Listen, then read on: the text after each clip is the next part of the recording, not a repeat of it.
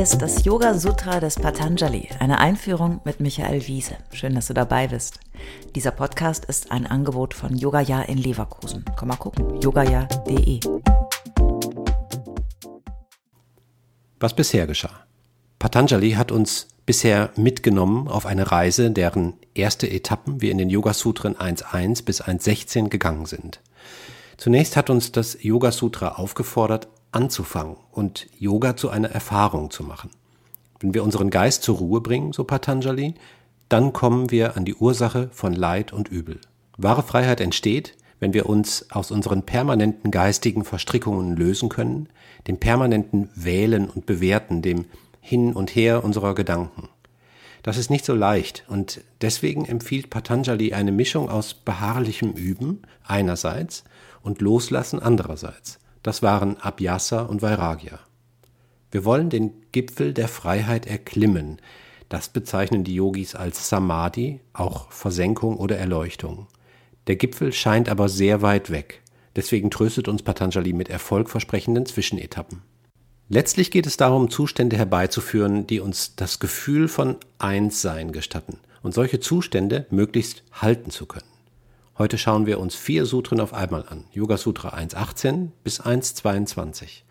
Ich rezitiere sie erst auf Sanskrit und dann am Stück auf Deutsch. Vielleicht ist das auch ein guter Zeitpunkt, kurz was zum Rezitieren zu sagen. Ich orientiere mich an der Rezitation von Srivata Ramaswamy, einem Schüler von Krishnamacharya, der wiederum ein Urvater des modernen Yoga war. Damit versuche ich den Text auswendig zu lernen, mehr so als Gedächtnistraining. In weiteren Workshops, unter anderem bei der wunderbaren Nitya Mohan, konnte ich das dann noch verfeinern und überprüfen. Natürlich erhebe ich nicht den Anspruch auf perfekte Aussprache und Indologen und Sanskritgelehrte mögen mir meine Fehler verzeihen, aber es macht mir einfach Spaß, es so gut wie möglich zu machen und euch ein Gefühl für die wunderschöne Sprache Sanskrit zu vermitteln. Ich gehe einfach gern durch den Wald und versuche, die Sutren zu memorieren und zu trainieren. Was das für einen Sinn macht? Keinen. Oder eben doch den Geist zu trainieren.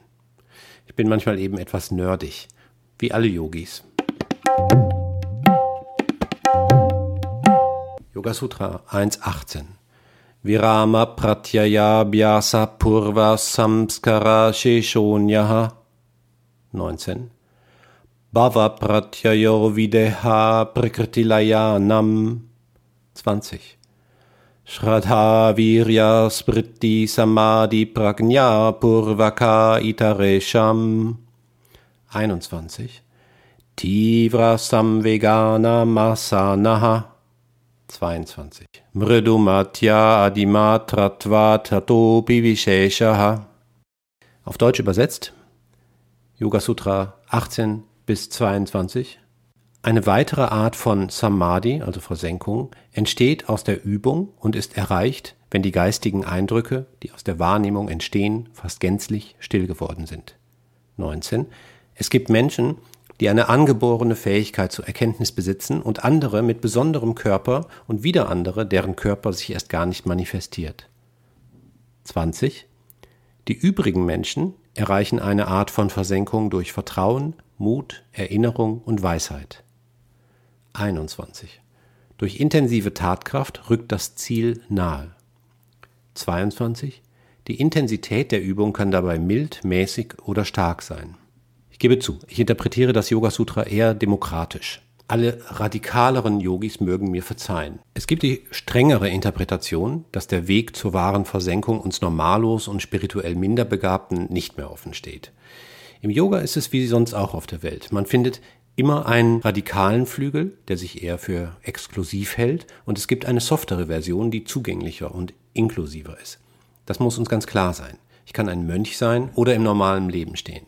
Ich habe die Wahl. Das Gute ist, dass das Yoga Sutra um diesen Umstand weiß und uns in Folge noch viele Möglichkeiten aufzeigen wird, zum Ziel zu kommen. Außerdem ist es ja auch so, trau keinem oder keiner, der oder die behaupten, sie wären schon angekommen, während die anderen, also du und ich, noch nicht so weit sind.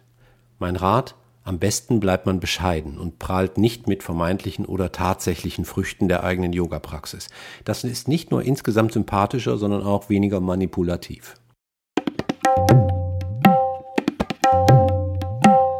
Die heute von mir vorgestellten Sutren erschließen sich auch nicht so leicht. Zunächst geht es darum, dass wir uns, wenn wir mal im Bild der Wanderung bleiben, mit der letzten Berghütte vor dem Gipfel nicht zufrieden geben müssen oder sollen.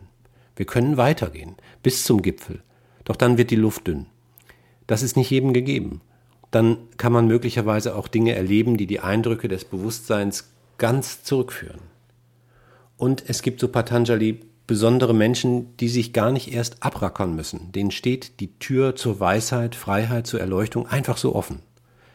Ich weiß nicht, wen er damit meint, aber vielleicht gab es äh, schon immer solche Leute. Vielleicht Jesus oder Buddha, wobei der hart um seine Erleuchtung gerungen hat. Oder Osho? Ach nee, der war ein Blender und Ausbeuter.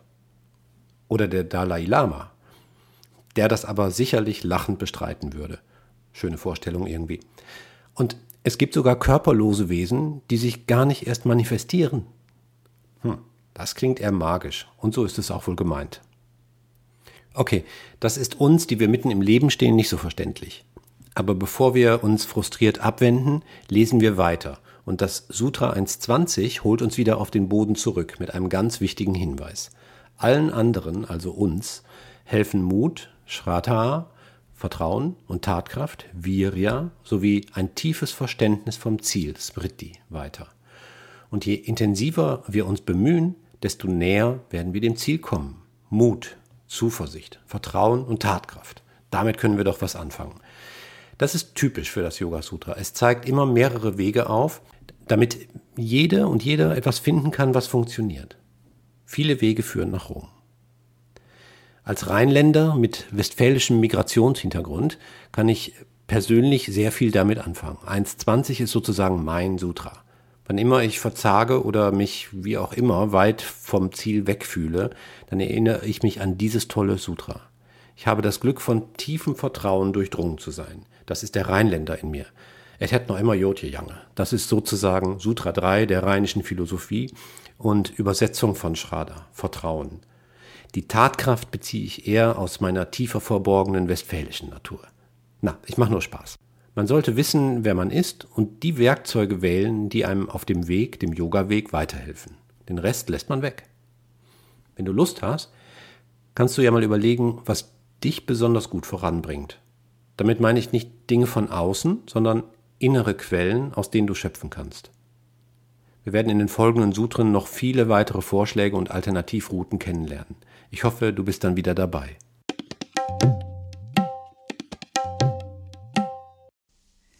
Alle bisherigen Folgen kannst du jederzeit nachhören, auch wenn du jetzt erst eingestiegen bist. Hast du Fragen oder ein Feedback zu der Philosophie-Reihe, dann schreib uns gern oder kommentiere auf unserer Website. Dort findest du auch weitere Buchtipps und Empfehlungen.